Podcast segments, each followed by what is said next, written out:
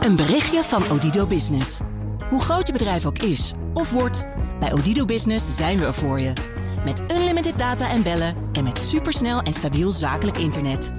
Ook via glasvezel. Ontdek wat er allemaal kan op odido.nl/slash business. Het kan ook zo. Politiek verslaggever Thomas van Groningen. Thomas, zometeen gaan we praten met staatssecretaris Dylan Jusilgus van Klimaat in Glasgow. Komt overigens ook nieuws binnen over klimaat. De EU die trekt 100 miljoen euro uit voor klimaathulp aan arme landen. De Europese Commissie is dat om ontwikkelingslanden te helpen zich aan te passen aan het veranderende klimaat. Dus dat is alweer nieuws uit Glasgow. Maar eerst, Thomas, even met jou over de formatie. Want wat lezen we bij RTL Nieuws? Mogelijk volgende week een coalitieakkoord. Dat gaat ineens heel snel.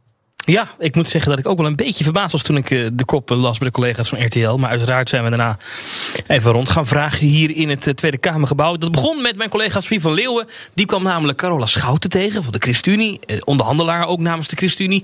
En Vera Bergkamp, de voorzitter van de Tweede Kamer.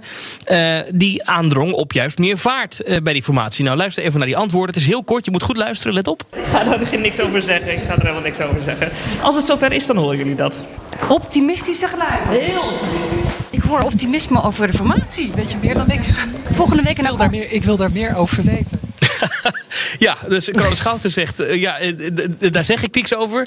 En uh, de, de voorzitter van de Tweede Kamer weet het ook niet. Nou, in de wandelgangen horen we inderdaad dat er de laatste dagen echt wel knopen doorgehakt worden. Of het klopt dat er eind volgende week mogelijk een regeerakkoord kan zijn. Een coalitieakkoord, zo moet het noemen. Dat durf ik nog niet te zeggen. Maar uh, de, de, de geluiden zijn positief. Daar kunnen we het op houden. Tja. Thomas, we gaan naar Glasgow. Daar zit staatssecretaris Dylan Jesilkus van Klimaat. Mevrouw Jesilkus, een goede middag. Misschien weet mevrouw Jesilkus het wel trouwens. Goedemiddag. Ik weet wat hier gebeurt. Daar laat ik even bij. Ja, ik probeer het toch. Ah, ja, ja, ja. ja ik, was al bang voor zoiets. nou ja, uh, we gaan uh, kort, uh, Thomas, even naar jou. Want we kunnen toch wel zeggen dat de regering, en daarmee dus ook mevrouw Jezielkos, de draai van het jaar gemaakt heeft deze week, toch? nou ja, zou je kunnen zeggen. Gisteren sloot Nederland namelijk toch aan bij een groep landen die nu stopt met het investeren in fossiele brandstof in het buitenland. Dus fossiele projecten kan je het noemen in het buitenland. Terwijl eerder het demissionaire kabinet nog zei, daar sluiten we ons niet bij aan. Dat laten we aan een volgend kabinet. Ehm, maar ja, er was toch wat druk van de Tweede Kamer. Er was een flinke klimaatmars met tienduizenden mensen in Nederland. En blijkbaar is het druk zo opgelopen dat het kabinet toch draaide. En nu inderdaad de stekker trekt uit die buitenlandse investeringen in fossiele projecten. Ja, mevrouw Jusilgers, laten we het ook aan u vragen. Wat is er, neemt u ons even mee, wat is er tussen vorige week vrijdag, toen was het nee. En afgelopen maandag, toen was het, nou we gaan onze handtekening toch zetten als Nederland. Wat is er veranderd? Nou, ergens op uh, 4 november lag dat uh, verdrag voor. Ik had zelf de begroting van Economische Zaken en Klimaat uh, dinsdag en donderdag. En donderdag bij het debat hebben we er ook even bij stilgestaan.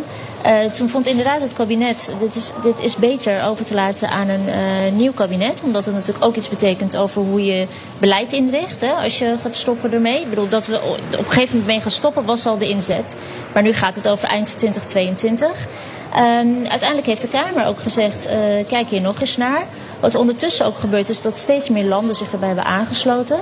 Wat ook heel belangrijk is voor ons. Want je wilt namelijk zo'n stap kunnen zetten met zoveel mogelijk landen... om ervoor te zorgen dat het en het verschil maakt... Maar dat ook je als land niet zelf bijvoorbeeld je bedrijfsleven vervolgens uh, risico laat lopen dat ze dan vaste concurrentie krijgen. Ja. Nou, en uiteindelijk hebben we gezegd, hey, de, de argumenten zijn goed, er sluiten zich veel meer landen bij aan. Uh, op deze manier kunnen we ook echt deze stap zetten.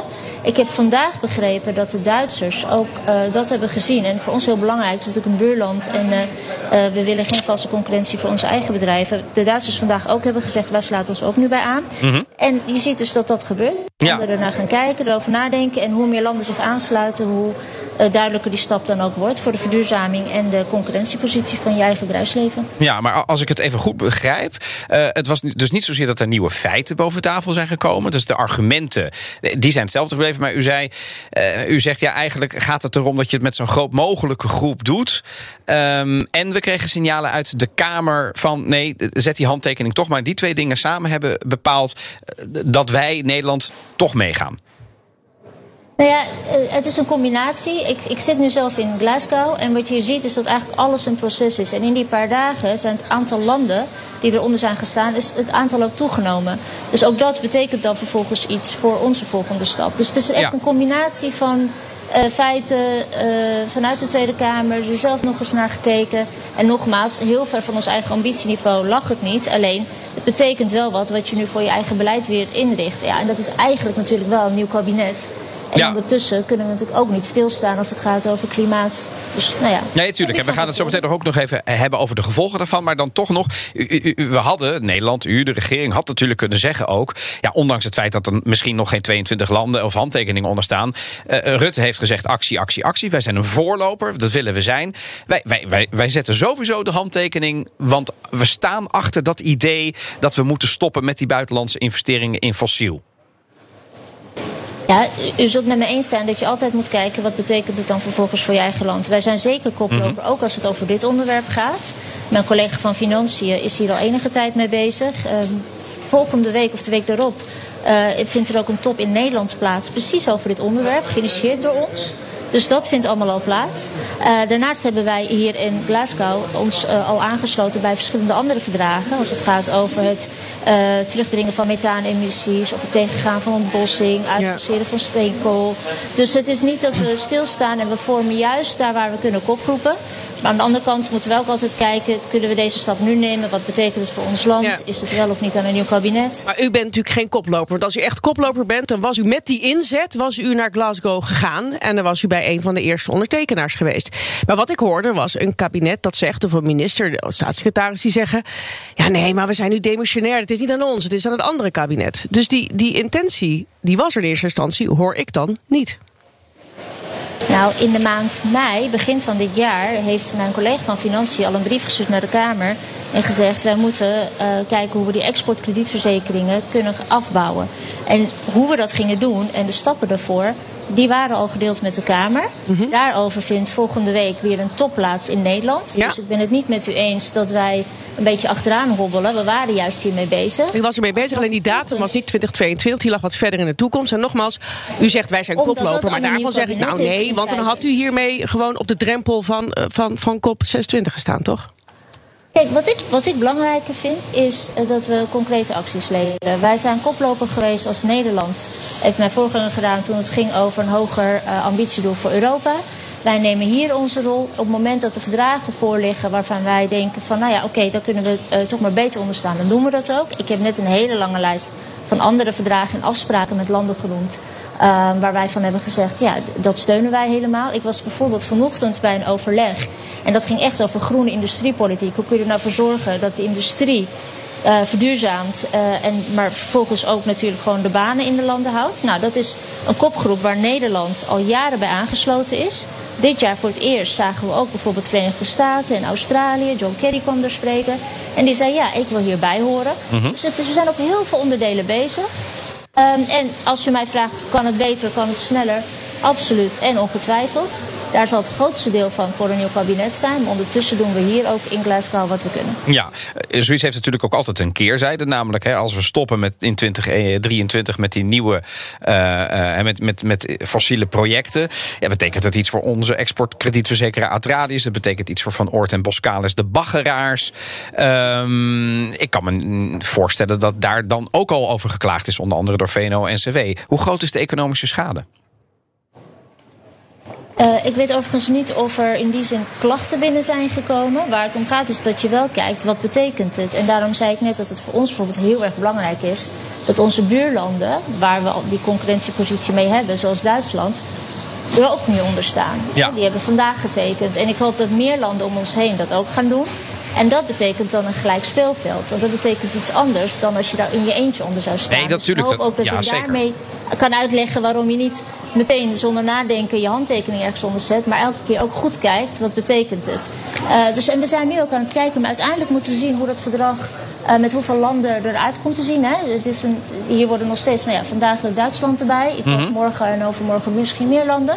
En dan kunnen we eh, goed in kaart gaan brengen wat betekent het voor de concurrentiepositie en eh, zijn daar nog acties op nodig. Ja, maar even Het los is van de concurrentiepositie.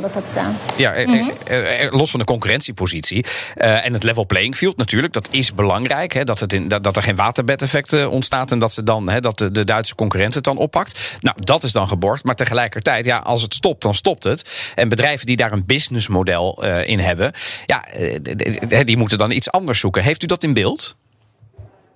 Ja, kijk, eh, specifiek dit onderdeel, daar zal dan dus op een gegeven moment naar gekeken moeten worden. Hoe ziet het uiteindelijk eruit en wat betekent dat? Maar wat u nu eigenlijk ook zegt, en, en daar ben ik het helemaal mee eens, dat je verstandige industriepolitiek moet bedrijven. Dat je ervoor moet zorgen dat die verduurzaming in je land plaats kan vinden. Mhm. Eh, maar ook die banen en ook je, eh, of waar je aan investeert, waar je in investeert of niet, dat dat ook heel helder is. En dat we deze kant op gingen, daar kan niemand over twijfelen. Dat we aan het afbouwen zijn wat we in fossiel investeren en dat we op fors tempo eh, in hernieuwbaar investeren, dat is duidelijk. Dus alle bedrijven in Nederland, in Europa weten ook, we zijn een shift aan het maken. We zitten in een transitie naar schone industrie. Eh, en daarvoor is natuurlijk nodig dat we er ook voor zorgen dat die bedrijven kunnen verduurzamen. Nou, daarvoor is bijvoorbeeld, eh, als je kijkt naar data of andere industrieën, is bijvoorbeeld heel veel waterstof nodig. Veel meer dan dat wij in Nederland zelf kunnen maken. Dus ik heb vandaag ook een eh, verklaring met Namibië eh, getekend. Nou, dat is een land met echt een gigantisch woestijn, aan zee, heel veel zon. Zij kunnen ontzettend veel waterstof maken. En we hebben een verklaring getekend waarbij we gaan kijken hoe zij dat naar ons toe zouden kunnen exporteren. Ja. Eh, en op die manier moet je ervoor zorgen dat je bedrijven de gelegenheid biedt ook om te verduurzamen. Nou, daar valt dit allemaal onder. Ja, tot slot, de klimaattop in Glasgow loopt deze week op zijn eind. Cruciale week. Ehm, sommigen eh, eh, eh, waarschuwen voor een mislukking. ehm, omdat bijvoorbeeld landen als China en Rusland niet doen wat ze moeten doen. zodat we het globaal kunnen regelen. Bent u positief of iets minder positief? Ik ben altijd optimistisch. Ik weet dat er ook veel mensen waarschuwen dat het per definitie een, een faalactie zou worden. Zo aan zoiets beginnen, ja, dat vind ik wel zonde. Als je ziet dat er vorige week landen als eh, China, maar ook India hun eh, concrete stappen echt met ons hebben gedeeld. Veel concreter dan dat ze voorheen hebben gedaan. ehm, zie je ook dat dat echt verschil maakt. En ik hoop ook dat de komende dagen nog eh, dat soort bewegingen gemaakt worden door verschillende landen. Ja. En ik vind ook dat we met elkaar moeten blijven, elkaar moeten blijven roepen voor meer ambitie. En niet alleen maar het, het, het, vaststellen van hogere doelen, dat is makkelijk. Maar ook vervolgens echt het invullen ervan. Hoe ga je dat doen? Nou, en hoe meer landen zich daaraan committeren, eh, hoe beter dat is. Dank, staatssecretaris Dylan Jezilkes van Klimaat. En Thomas, in Den Haag jou spreken we later in de uitzending Tot nog straks. over corona. Bye bye. Een berichtje van Odido Business. Hoe groot je bedrijf ook is of wordt, bij Odido Business zijn we er voor je. Met unlimited data en bellen en met supersnel en stabiel zakelijk internet. Ook via glasvezel. Ontdek wat er allemaal kan op odido.nl/slash business. Het kan ook zo.